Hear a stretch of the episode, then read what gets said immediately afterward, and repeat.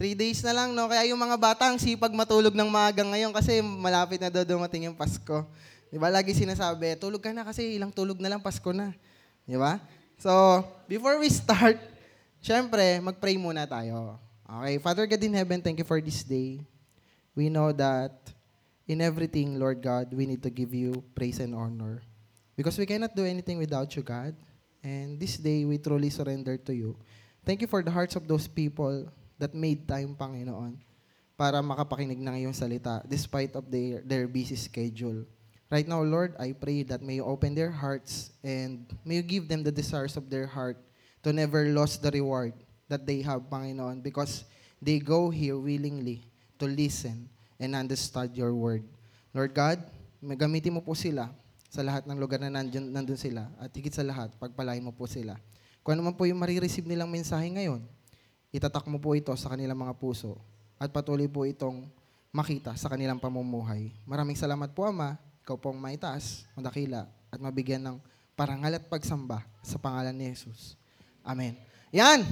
Medyo matagal, no? Warm up tayo ng konti. Alam nyo na ba na magpapasko? Ayan. Tanong lang, baka kasi may hindi nakakaalam na malapit na magpasko. Okay? Number 2 na question. Gano'ng kasaya ang Pasko nyo ngayon? Nako, yung iba walang balita. Kuya, baka next year masaya na. Okay? Ngayong araw na ito, may pag-uusapan tayo na matindi. Pero bago ang lahat ng yan, una muna, pag-aralan muna natin paano i-celebrate ng Philippines ang Christmas. Alam nyo ba kung paano? Una, ito. Pakita natin. Ito yung mga tradisyon. Unang-una dyan, parol. Nabili ng Belen, nagdi-display. Competition sa school, napakarami niyan, di ba? Sino dito yun nung elementary kayo, gumawa kayo ng parol? Gawa sa kawayan, mga batang 90s. Yung ngayon, binibili na lang, no? Yung dati talagang lalagyan mo pa ng papel di hapon. Okay, next. Ayan, simbang gabi. Dati ako, simbang tabi. Ayan, gusto kong makatabi yung magandang babae sa simbahan dati. Ayan, yung mga ganang diskartihan, no?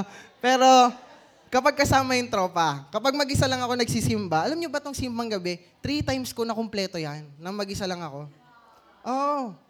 Nabangon ako ng alas 4 na madaling araw, nagsisimba ako 3 times. Oo. Yeah, may answered prayer ako doon, no? Yung wife ko, yan. Pinagpe-pray ko yan dati pa kahit hindi pa ako believer todo ni Lord, no? Sabi ko, Lord, bigyan mo naman ako ng makakasama ko habang buhay. Yan. Sabi ko, kasi malungkot ang buhay ko dati. Next, tawag yung simbang gabi, puto bumbong at bibingka. Ito yung masarap na pagkain tuwing Pasko, pinagmamalaki po ng mga tao at ng Pilipino. Next, caroling at night at saka si Jose Marichan. Nalimutan niyo si Jose Marichan dito. Pagdating pa lang ng September, sikat na po ulit si Jose Marichan. Gawa ng Christmas in our hearts. Yan. Next, ano pa? Giving away aguinaldo. Yan po. Ito po, naglalaro ng hide and seek. Tago-taguan. Okay, yung mga ninong, ang nagtatago at ang taya, yung mga inaanak. Okay? So may mga ganyan tayo. Kasi money is everything, no? Parang, kaya nakita ko ang ninong at ninang sa isang binyag, alam nyo kailan? Pinakamarami ko nakita, tag 15. Ang lupit nun, guys. Di ba? Magbigay lang yun ng tag 500, magkano na yun? Ginawang business every year. Ang anak nila. Next. Monita. Yan, exchange gift. Something, ano yan, embarrassing, mga ganun, no? Something na hindi mo magagamit. Nakita niyo ba yung sa Facebook? Yung simento yung nakuha niya sa exchange gift? Kasi ang team nila, something na hindi maiuwi. Oh, aba, iuwi mo yung simento, buhatin mo, di ba? So yung mga ganun. Next, Noche Buena. Yan, kainan. Food is life. Next, ano ba yan? Christmas vacation with family. Ayan, makikita nyo. Yung iba, nasan na kaya ngayon sila? Baka yung iba yung katabi nung last week, nasa bakasyon ngayon. Kaya hindi naka-attend ngayon, tama? Next, 13-month pay and bonus. Okay? Lahat ng mga ito, kung iisipin po natin, masaya. Tama? Mas saya. Pero, sa totoo lang po, may kulang pa rin dyan. At yun ang pag-aaralan natin ngayon. Ano ba talaga ang dahilan ng Pasko? Tingnan nga natin yung kasunod. Sabi dito, nasasabi at susunod, ay meron pa shopping. No? Sino yung nag-shopping sa Shopee? 12-12. 11:11. Yan, hindi nila na-miss yan, no? Kasama yan. Tingnan natin. Ano yung next natin dyan? Pero question, guys. Have you really seek the meaning of Christmas? O kaya naman, ano yung totoong ibig sabihin ng Pasko? Hindi yan dahil sa ginaldo. Kanina pa, no, yung mga kanta, parang puro tungkol kay Jesus. Actually, yun na po yung sagot. Let us pray. No, hindi, joke lang. Diretso natin. Ito talaga yung, this is the season for, and this is the reason. Yan. Isinilang po ang Panginoong Hesukristo, hindi para tayo magsaya lang. Isinilang ang Panginoong Hesukristo kasi dadaanan niya lahat ng phases ng life para sabihin sa iyo na may katapusan ng buhay sa mundo, paghandaan mo yung oras na ako ang makakasama mo. Di ba? That's the reason for the season. Kaya ang title ng topic natin ngayon ay Why Seekers. Alam nyo na sa tingin ko, actually itong preaching na ito ay shinare sa akin ni Pastor Albert. At sabi niya ito din daw ituturo yata niya sa Wisdom or somewhere. Nagka-chat kami this week eh, no? To God be the glory naman po, parehas pala kami na minimeditate na chapter. No, Matthew chapter 2 din. Kaya sabi ko, Lord, ang galing. Although marami siyang kinorek dun sa pointers natin kasi sabi niya, we need to focus to the season and the reason of the season. Kaya binigay niya sa akin ito. At nagkataon, parehas pong Matthew chapter 2. Sabi ko, Lord, ang galing mo kasi nandun na ako eh. Konting aral na lang eh. Di ba? Yung parang konting kembot na lang makikita na natin yung essence nung scripture. Okay? So, diretso natin. Ito yung istorya dyan. First, let us understand why we seek. No? Why we seek. Sabi dito, naghahanap tayo kasi to attempt to find something. Sino dito yung kapag may nawala ka, hinahanap mo? Okay? Baka last Christmas pa nawala yon, wag mo nang hanapin ngayon. Next natin, to ask something from someone. We seek to ask. Sino dito yung garapal sa knowledge? Yung lagi nagtatanong. Alam nyo ba, ang pinakamatinding tao na nakita ko na tumalino ay yung mga tao na nagtatanong? Alam niyo kung bakit? Kasi lagi silang nagtatanong ng bakit. Ayan, bakit kasi yun eh. Kasi sabi dito, if you know the answer to the question why, madali nang sagutin ang iba pang katanungan. Dahil kapag nalaman mo ang why or purpose ng isang bagay, madali mo na ngayon magagawa ang iba pang bagay. If you know the purpose sa puso mo na bakit ka nandyan ngayon, nakikinig, madali nang kumilos ngayon after nyan. Because you know the reason why. Or we seek to search for something or someone. Sino dito yung lagi naghahanap ng knowledge? Okay, nagbabrowse sa Facebook. Ano bang hinahanap nyo doon? Browse kayo ng browse. Diba? Ano? Memes? Kapag gusto mo lumigay, hinahanap mo eh. Pero this season, let's seek kung ano ba talaga yung reason. At yan pag-uusapan natin ngayong umaga. Diretso natin. Yan, hanapin, humanap, at hangarin. So, punta tayo sa istorya. Verse 1 muna, kapatid. Hindi tayo nagmamadali. Okay. Jesus was born in Bethlehem in Judea during the reign of King Herod. About that time, some wise men from eastern land arrived in Jerusalem, asking, where is the newborn king of the Jews? We saw his star. Diba? Sinilang pala si Jesus, star na. Diba? And we have come to worship him. Next, diretso natin. King Herod was deeply disturbed when he heard this, as was everyone in Jerusalem. He called a meeting, nagpa-meeting pa si Mayor, meeting of the leading priests and teachers of religious law and asked, where is the Messiah supposed to be born? In Bethlehem, in Judea. Ito po, nasa Micah chapter 5 verse 2 yan, yung binanggit nila na yan. Okay, they said, for this is what the prophet wrote. Yan na yun. Ito yung nasa Micah. And you, O Bethlehem, in the land of Judah, are not least among the ruling cities of Judah. Sino dito yung feeling niya? Inferior siya. Sabi ng Panginoon sa verse, you are not the least. Hindi ka nahuhuli. Di ba? Sabi ng verse, for a ruler will come from you who will be the shepherd of my people, Israel. Then Herod called a private meeting with the wise men, and he learned from them the time when the star first appeared. Next po. Then he told them, go to Bethlehem and search carefully for the child. And when you find him, come back and tell me so that I can go and worship him too. After this interview, the wise men went their way, and the star they had seen in the east guided them to Bethlehem. It went ahead of them and stopped over the place where the child was. When they saw the star, they were filled with joy. Sabi mo nga, joy. Okay, may pangalan po bang Joy dyan? Wala naman. Joyly. Okay? Diretso natin. They entered the house and saw the child with his mother, Mary, and they bowed down and worshiped him. Then they opened their treasure chest and gave him gifts of gold, frankincense, and myrrh. Next. When it was time to leave, they returned to their own country by another route, for God had warned them in a dream not to return to Herod. Simulan natin ngayon ang ating pag-aaral ng wise seeker. Kapag sinabing wise, anong ibig sabihin po nun? Matalino? Mahusay? Pagkakalam ko, ang word na wise, this is the parang magka-merge yung pagiging action, yung sa action at saka yung knowledge. Ibig sabihin, application of what you know. Some people, kapag sinabing wise, ibig sabihin, kaya nilang mag-adjust. Okay? Kasi talo ng wise yung smart. Yung smart, alam lang niya lahat. Pero yung wise, ginagampanan niya at ginagawa niya kung ano yung nalalaman niya. Sino dito ngayon sa umagang ito yung wise? Yan. Dapat wise tayo ngayong Christmas, no? Hindi dapat tayo nagpapaloko. Hindi dapat tayo nagpapabully. Yan, kasi Christmas ngayon eh, no? Tingnan natin. Punta tayo dun sa ating first pointer.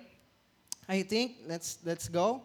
Sabi dito, ang istorya natin ha, maiikot tayo ngayon tungkol kay Jesus. At saka dun sa mga wise men. Okay?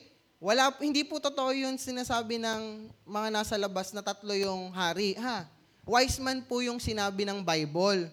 Ibig sabihin, matatalino sila, ha? Okay, kaya yung iba, hindi ko alam bakit sinasabing tatlong hari. Basahin mo muna yung Bible. Nagmumukha ka tuloy, walang alam sa Bible lalo. Diba? Pero kayo, ang wise nyo, na-receive nyo ngayon. Hindi pala sila tatlo. Possible, based sa pag-aaral, yung wise man na yan ay hindi lamang tatlo.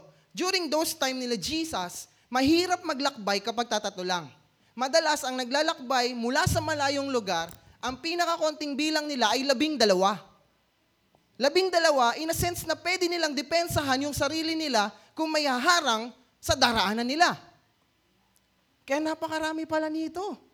Hindi binanggit kung ilan sila dahil team sila na nagsisik ng truth. Hinanap nila sa scripture kung ano ba talaga ang nasusulat na mangyayari sa bansang Israel. Nga pala, sabi din sa isang theory na itong mga wise men na ito ay galing sa mga Hudyo din na nandun sa Babylon. Kasi ang Babylon during that time ay nasa east, far land. Ngayon, sinong prophet ang nasa far land na nagsulat ng tungkol kay Jesus? Si Daniel. Kung nabanggit niyo po yun sa Book of Daniel, or kung nabasa niyo sa Book of Daniel, pinropicize din niya si Jesus na dadating. Possible, yung mga wise man na yun is mga, saan? Kasama ni Daniel, o kaya naman, sa lineage ni Daniel nang galing. Doon na propicize yun. Ngayon, sabi nila, may king pala tayo doon sa sa mismong country natin sa Jerusalem. Tara, puntahan natin. Pero, paano natin pupuntahan yun? Nasusulat lang dito yun eh. Hindi natin alam kung totoo to. Yun nga yung maganda, Brad eh. Yung hindi natin alam, yun yung aalamin natin. Alam nyo, minsan kaya hindi nyo nakikilala si Jesus, wala kayong gigil kagaya nitong mga wise men. Wala kayong gigil na alamin kung sino si Jesus sa buhay nyo. Diba? Alam nyo, nung na-answered yung prayer namin, nagkapirmahan na po na wala na kaming Sabado, this week lang.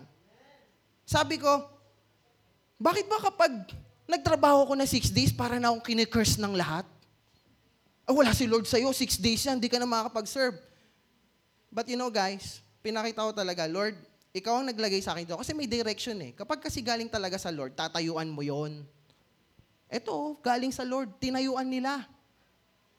Pinunta ako ni Lord dun sa lugar na yun. Sabi ko, Lord, pangit yung situation dito dahil nandito ako at ang asawa ko at ang mga mananampalatayang nandirito sa loob ng company na ito ay nagdarasal na mawala ng Sabado, alam ko, diringgin mo. Hindi dahil inutosan kita, Panginoon. Pwede po ba? Actually, guys, bawal nyo pong mag-demand kay Lord, ha? Dapat tama yung way nyo ng pag-a-ask. Kasi mas mataas siya sa'yo sa lahat ng aspeto. Hindi mo siya inutosan. Baka mamaya ka, hindi binibigay ng Lord yung answered prayer, baka dinidemand mo eh. Hindi mo ina-ask. Okay? Nakita ko ito sa buhay namin mag-asawa. Napakarami namin prayer na inask namin. Yung safe trip namin, lahat, anything. In this year, kasal namin, hanggang makakuha ng bahay, lahat yan, inask lang namin. Pero, hindi namin dinemand kay Lord. Pati yung love life namin, inask namin yan kay Lord. Oh. Sabi namin, Lord, ayusin mo nga po itong asawa ko. Yan. Kasi ina-ask mo yan. Kailangan ina-ask nyo yan. Kapag di nyo ina-ask yan, hindi bibigay yan. Diba? Tingnan natin. Sabi dito sa story natin, seek the truth. Sino dito yung may isa kang alam pero hindi mo kayang patunayan? Ang hirap nun, di ba?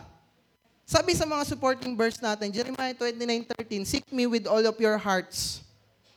Diba? Seek me and you will find me. If you seek me with all of your hearts. Sino dito yung buong puso mo, pumunta ka ng 22 dito, hindi ka nadala ng sale, hindi ka nadala ng kung ano-anong meron dyan sa labas, ng reunion, ng gala, ng anything, kasi gusto mo munang malaman kung ano ang ibig sabihin ng Pasko. Sino dito yon? Yan. Kaya nga kayo nandyan eh. Wala na kayong magagawa. Kapag lumabas kayo dyan, di nyo malalaman yung katotohanan. Di ba?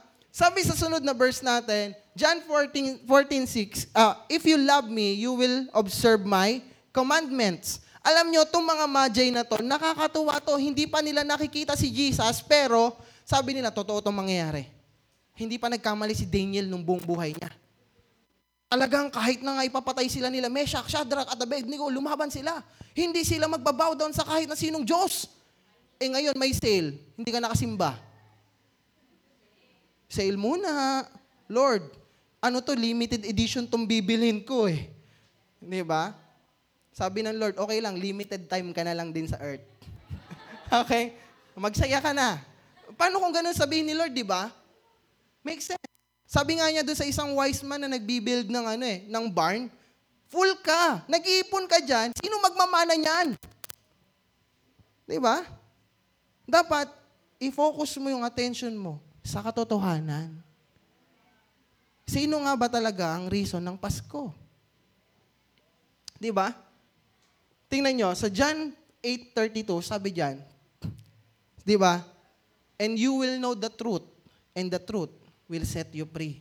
Paglabas mo ngayon dito, sabihin sa'yo, may kumakanta, sabi nun, at nauna ang tatlong haring mago, ngayon sasabihin mo na sa utak mo, hindi tatlo yon at hindi sila hari. Bakit? Alam mo na eh. Nakita mo na yung katotohanan. Tama ba? E di kapag narinig mo yung kanta na yon, ngayon, simula sa araw na ito, yung katotohanan na sinabi sa Bible na hindi yung tatlong mago at hindi sila hari, hindi sila tatlo lang, at hindi sila hari, mananatili na ngayon yan sa puso't isipan mo. Kaya kapag may kumanta, brad, pakibasa muna dun sa Matthew 2. Diba? Pakibasa muna sa Matthew chapter 2, hindi po tatlo yan. Tatlo yung regalo, pero hindi tatlo yung mago. Diba? Madami sila, possible. O, tingnan natin. Sabi dito, if you seek the truth, diretso mo kapatid, you need to ask direction from God. Ang lahat ng gustong makita ang katotohanan ay nanghihingi ng direksyon sa Panginoon. Tingnan nyo sila guys. Dahil nakareceive sila ng direction, ngayon ginawa nila ang karapat-dapat na preparation. Okay? Again, if you ask direction, you need to do some preparation. Eto mga ito ay saan pupunta? Sa malayong lugar, far, far away. Sabi doon, far east, di ba? Kapag alam mo yung direction na nagmula sa Panginoon, gagawin mo rin yung dapat na preparation sa buhay mo. Dahil kailangan maintindihan mo kung sino talaga si Kristo. Kaya yung iba mabilis ma-shake ng problema. Sabihin, word ni God to. Pero ang tanong, ba't isang bagay lang yung kina-cut off mo? Dapat, kapag para kay Kristo, lahat ika-cut off mo. Sila, yung comfort zone nila, na lugar kung nasan sila, remember, they are wise men. Ibig sabihin, mataas ang katayuan nila sa buhay, pero iniwan nila lahat yon para lamang puntahan si Kristo. Tama ba? Napakarami ng mga bagay na isinakripisyo nila at iniwan nila just to know who Jesus is. You need to seek the truth this Christmas. Kilalanin niyo si Jesus. Take time pag uwi niyo. Lord, gusto kong makilala kung sino ka talaga. Basahin niyo yung Bible niyo. You cannot ask direction kung doon lang kayo sa mga tao na nasa paligid niyo magtatanong. Bible is the most reliable source who Jesus is. Yun dapat ang binabasa nyo. Sino dito ngayon yung araw-araw nagde-devotion, taas ang kamay? Sino dito yung araw-araw nananalangin sa Panginoon? Amen. Paunti ng paunti. Sino dito yung araw-araw lagi mo tinatanong, Lord, dito ba o dito ba sa kaliwa ang daan? Di ba? Lagi mo tatanungin si Lord. Diretso natin. Seek the truth. We need to know who Jesus as the center of this season. If you seek the truth will set you free. That the reason for the season is the born of our Savior. Yan yung pagsilang ng ating birth of our Savior. Di ba? Tingnan natin, diretso natin pangalawang pointer. We need to seek Jesus daily, then diretso tayo. Ito yung pangalawa, follow the star. Dito ako mas namanghana sa part na ito. Kung talagang gusto mo malaman ang reason for this season, una muna, you need to seek the truth. Pangalawa, follow the star. No matter how hopeless, no matter how far. Teka, kanta yata yun ah. Di ba? So yun, parang ganyan yung ginawa ng mga Magi. Question, anong oras po sa buong maghapon lumalabas ang bituin? Gabi. Alam niyo po ba, based sa context ng story na ito, kapag gabi, sa may bandang Middle East yun eh, ng konti, Egypt to ano yan eh, or sabi natin, Babylon to Jerusalem, sila po ay isang bansa na ano, mainit sa umaga. Kasi parang madisyerto yan eh, dry land yan ng konti eh. Di ba? Dry, pero pagdating ng gabi, sobrang lamig. Kaya kung nakikita nyo sa Aladdin, di ba, yung mga damit nilang hahaba, kasi kailangan po nilang protection na yung sarili nila sa init at pagdating ng gabi, sa lamig naman. At malupit, madilim. Sino dito yung pakiramdam mo ang Pasko mo kay lamig? Sino dito yung pakiramdam mo ang Pasko mo ay kay dilim? Kaibigan, hanapin mo ang bituin. Yan. Yang bituin ang magtuturo kung nasaan si Jesus. Alam nyo, kung iniisip ko dun, natuwa ko sa story nito ah, isipin nyo na lang, ilagay nyo yung sarili nyo habang naglalakbay sila. Hindi sila naglalakbay ng umaga.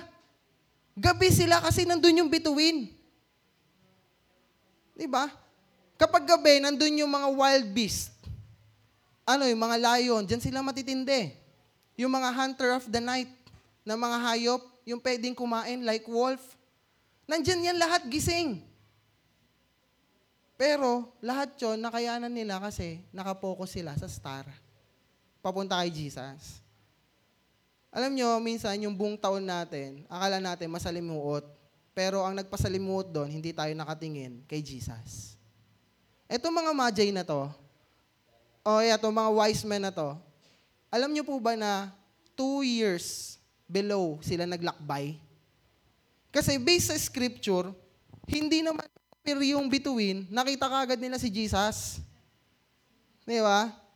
Ang nangyari, naglakbay muna sila. Noong naglakbay po sila, almost 2 years yon or 2 years and below. Kaya nga si Herod eh, nung hindi bumalik yung Magi sa kanya, ano ginawa niya? Pinapatay niya yung 2 years below para daw sure na mamatay yung Messiah. 2 years below yung pinapatay niya. Ibig sabihin, ang haba ng paglalakbay, pero hindi naligaw. Bakit? Nakatuon ng pansin na makita si Jesus. Antindi, no? Kung isipin nyo po yung pumunta kayo sa panahon nila. Alam nyo, minsan iniisip ko tong church, magkaroon ng kakaibang technology na kuwari, kapag sinabing, punta tayo ng disyerto. Parang makikita nyo lahat, disyerto. Malamig, may hihipan sa'yo. Di ba? Minsan iniisip ko yun eh. Kasi alam nyo kapag kayo nagbabasa ng Bible, if you really wanted to learn the essence of the story, ilagay mo yung sarili mo sa sitwasyon nila. Grabe, di ba? Imagine, sino dito yung naglakad ka na ng madaling araw sa kalsada, mag-solo ka. O, di ba malamig? Lalo ngayon, Pasko na. Ganun katindi sila. Sabi sa Psalms 118 verse 8, sabi diyan, it is good to trust in the Lord, not to trust in man. Alam niyo po ba na center verse ng Bible ay itong Psalms 118 verse 8?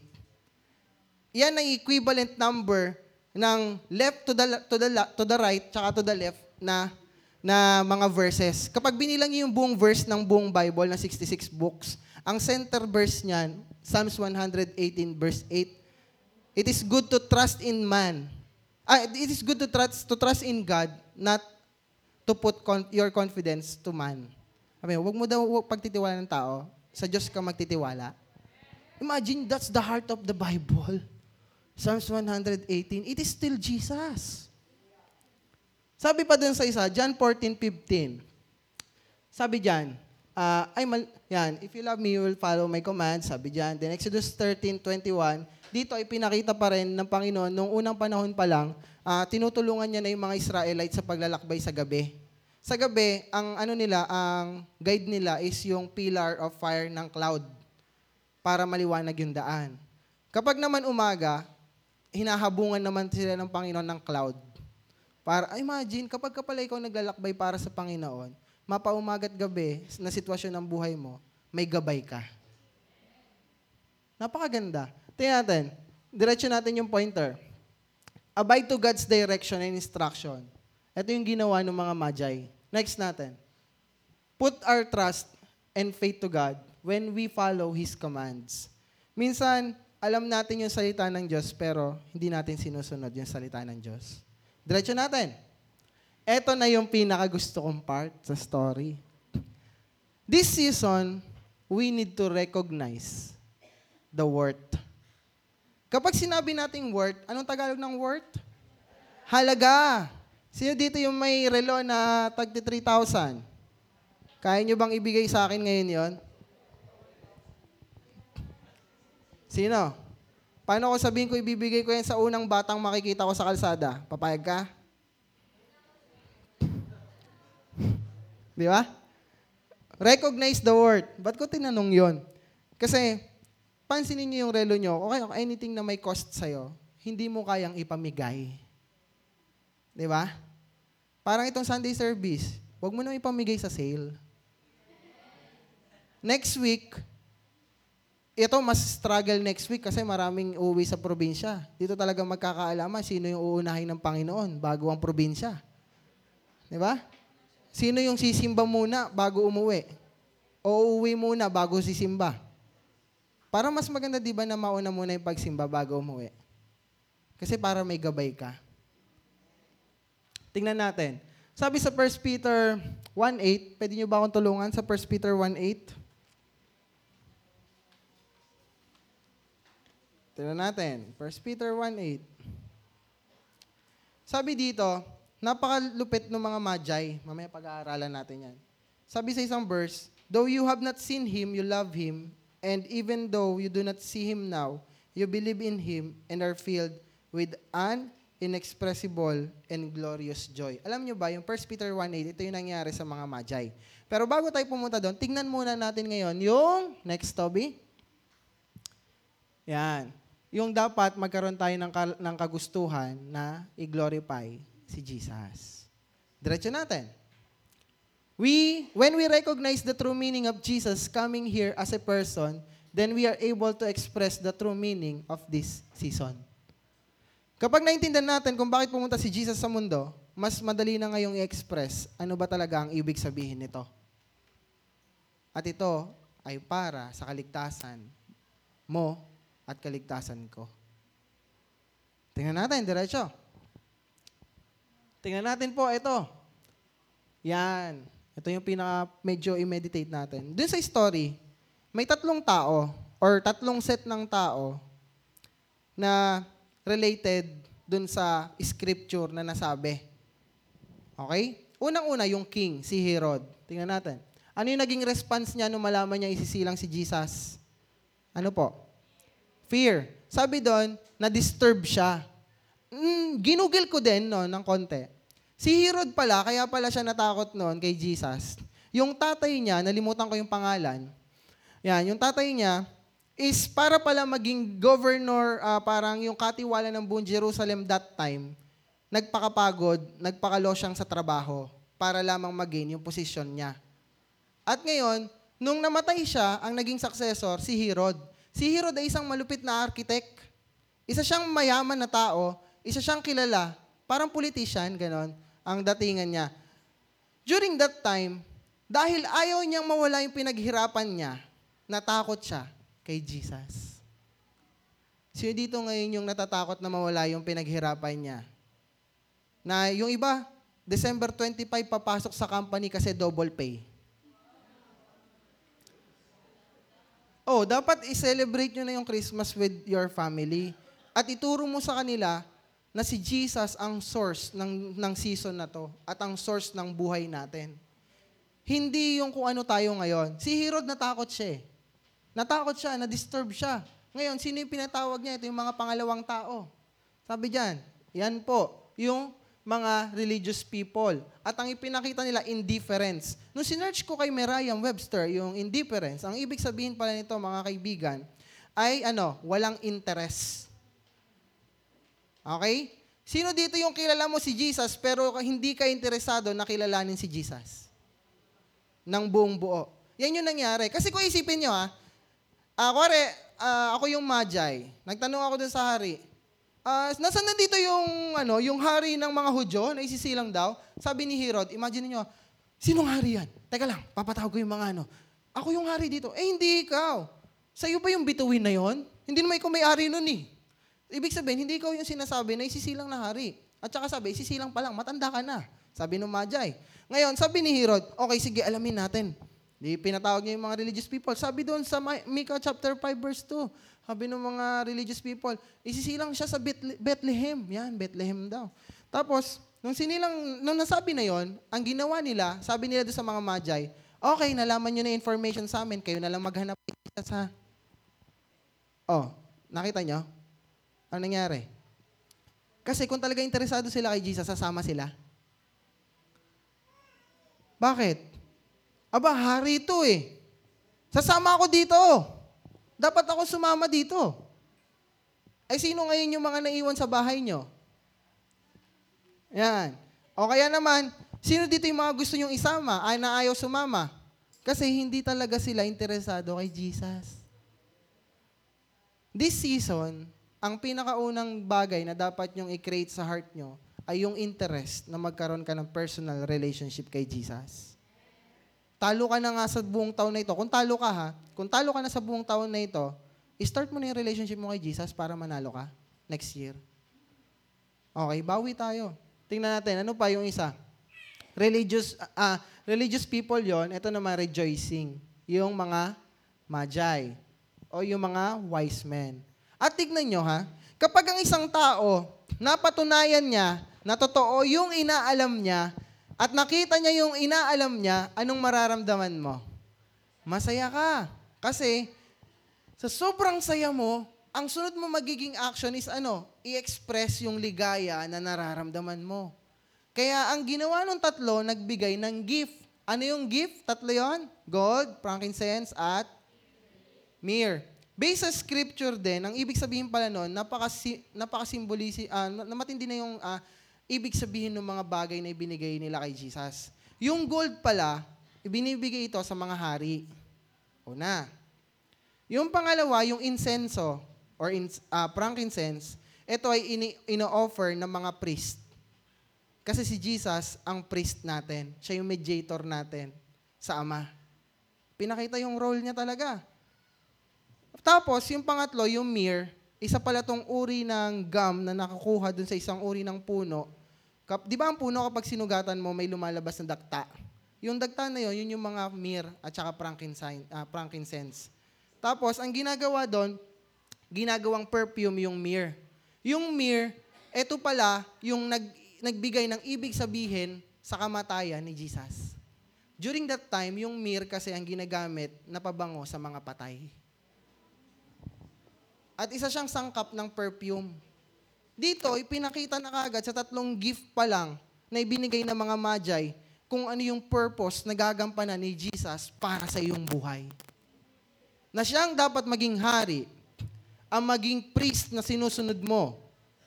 At siya dapat, higit sa lahat, pahalagahan mo yung magiging kamatayan niya para ikaw ay mabuhay ng walang hanggan. Iyon yung tatlong regalo.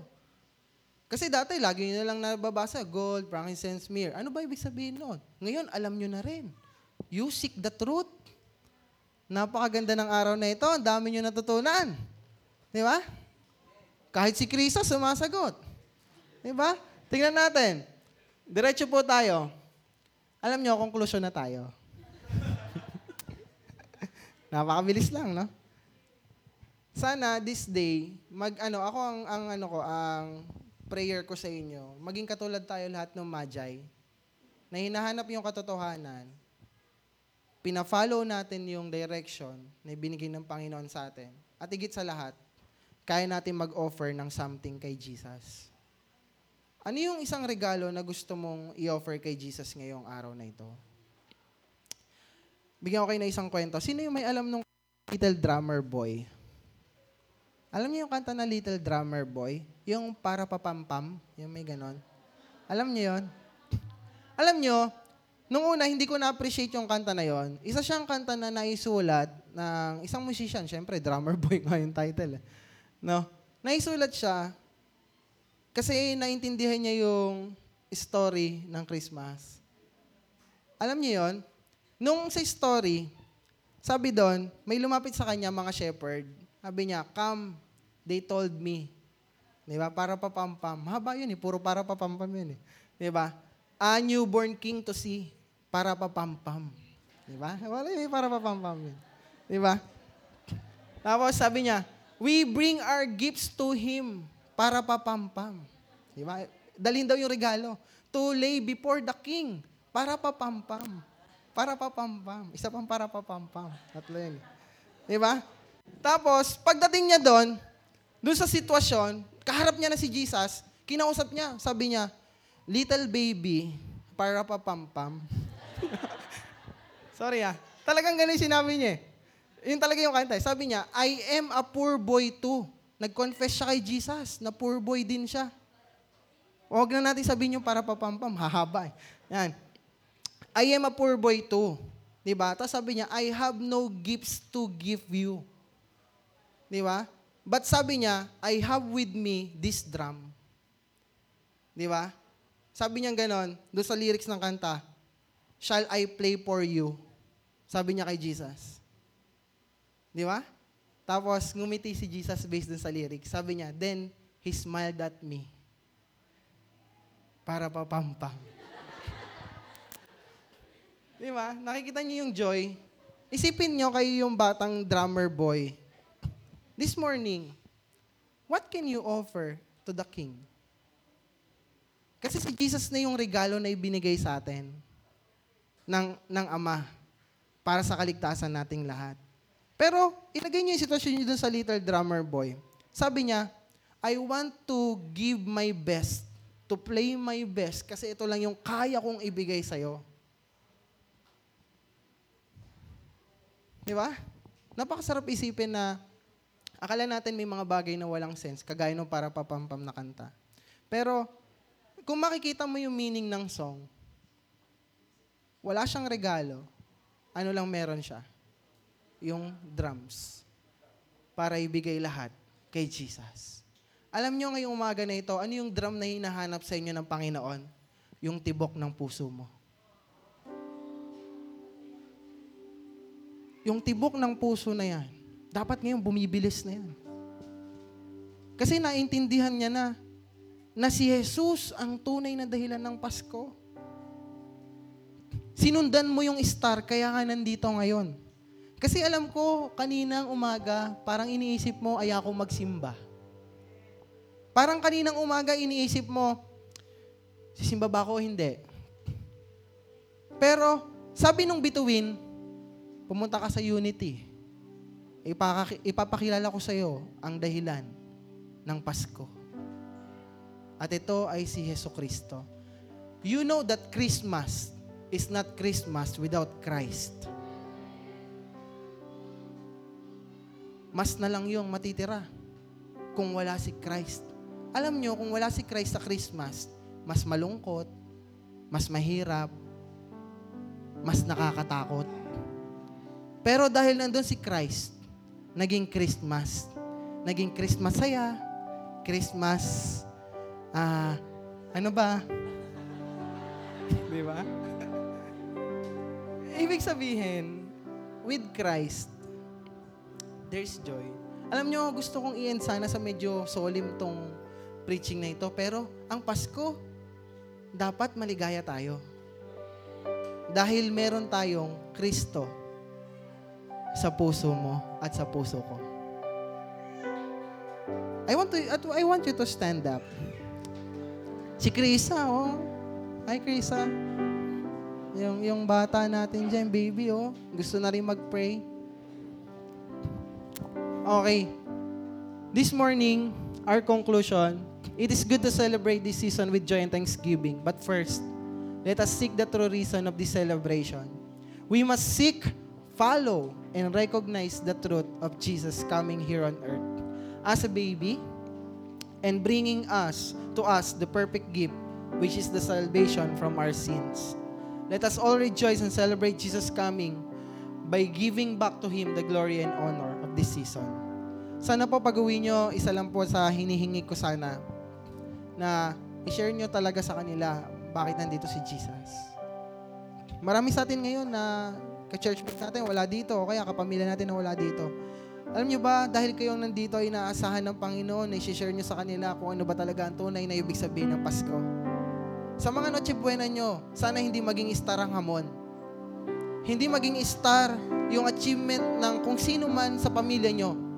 Kundi, may share nyo sa kanila na ang Pasko ay ang pagsilang ni Kristo.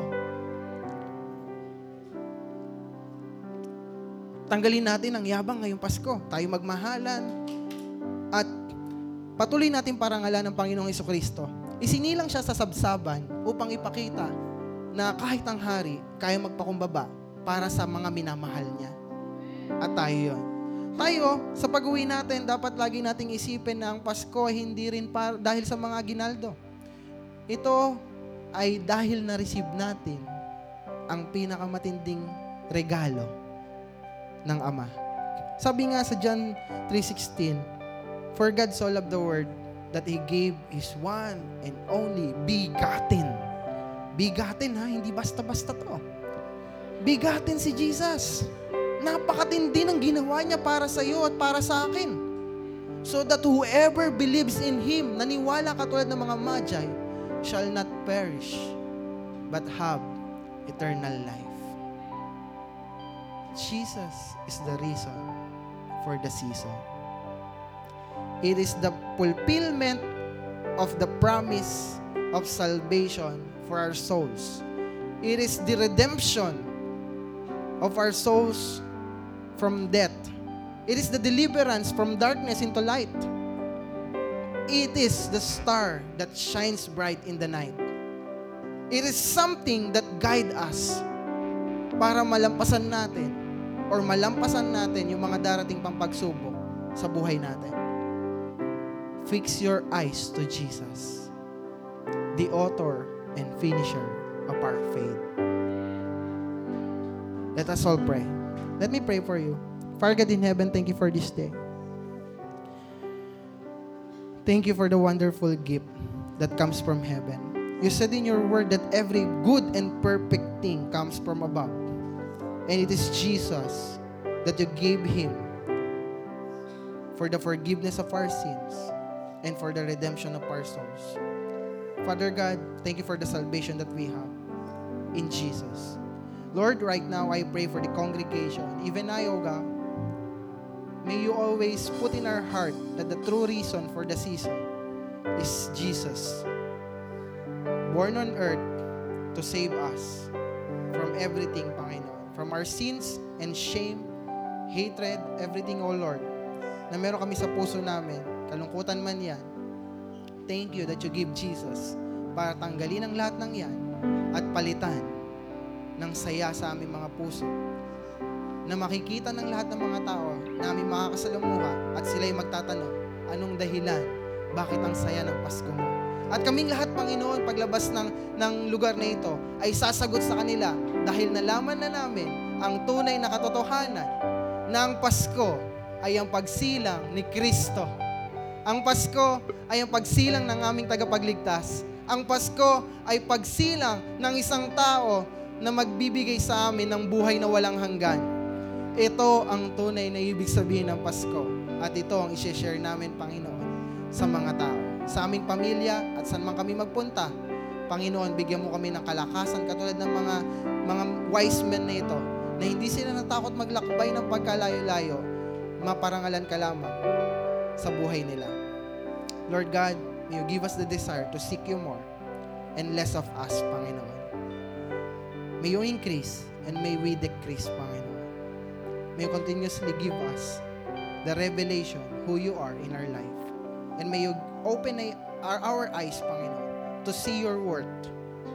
Nang sa ganun, Panginoon, maging tama rin yung action namin sa kung ano yung nakikita namin sa iyo. Lord God Almighty, this morning is not possible without you. And everything na ginawa namin ngayon dito, Panginoon, ay para lamang po sa iyo. Sa amin pong paghihiwa-hiwalay mamaya, Panginoon, patuloy po ng kagalakan sa aming mga puso ay panatilihin mo sa habang panahon. Hanggang makita ka namin sa iyong pagbabalik, Panginoon, masasabi namin sa iyo na ang bawat Pasko ng aming buhay, alam namin na ito'y dahil sa iyo. Thank you, Jesus, for this day. We give you back all the praises, honor, and adoration. In Jesus' name, Amen.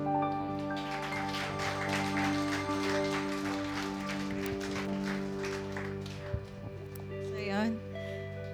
So, inaanyahan ko po ang lahat na i-prepare yung ating tithes and offerings para sa ating pagbabalik sa Panginoon. So yan, gusto ko din sa inyong i-share about Psalms 27, verse 7.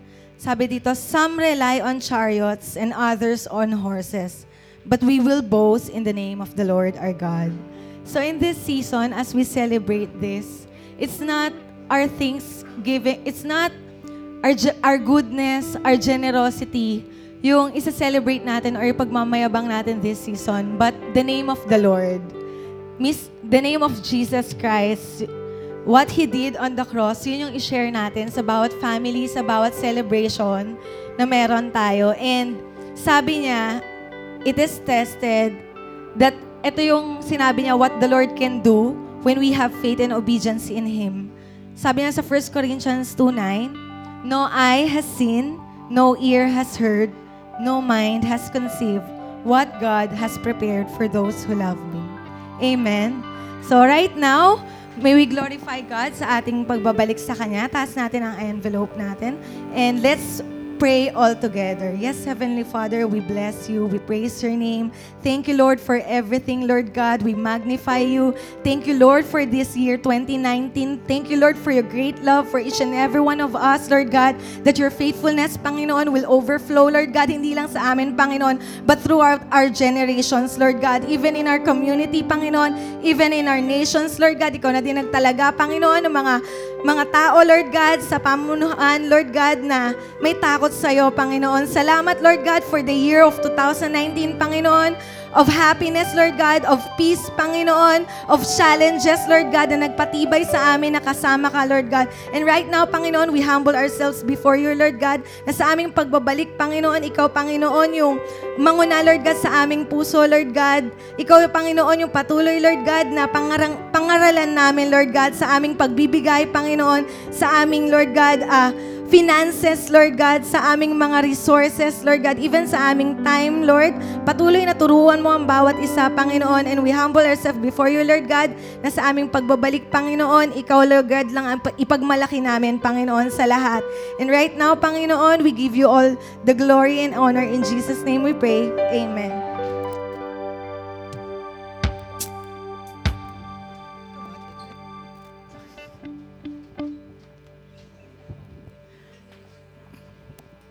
Come on, let's praise God as we give.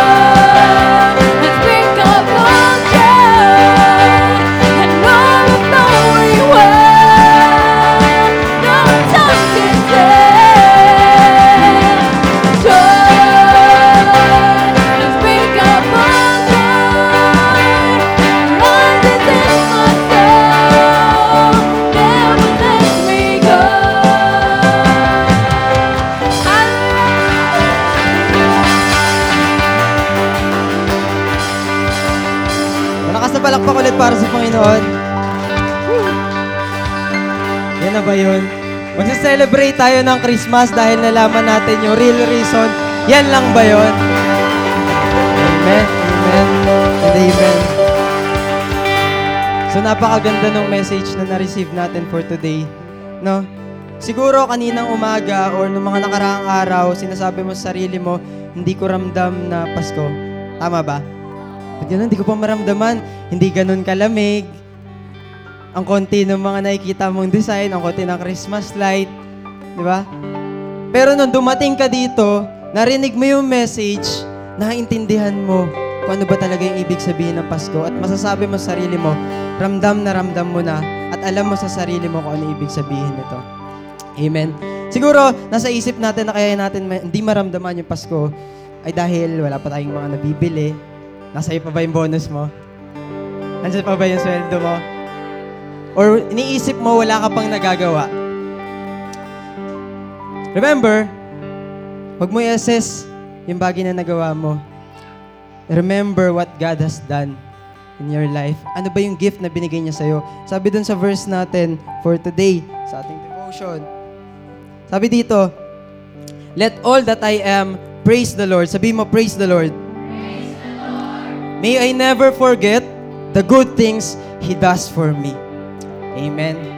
So today, and sa mga susunod na araw as we celebrate, we will always remember the goodness of God in our lives. Amen. Tataas natin yung kamay natin for our benediction. Now to Jesus, our Lord, who alone is the real reason of this season. Be the glory, the honor, and the praises. May He guide you as you seek the truth and follow His direction. May He open your eyes to recognize His worth. May you go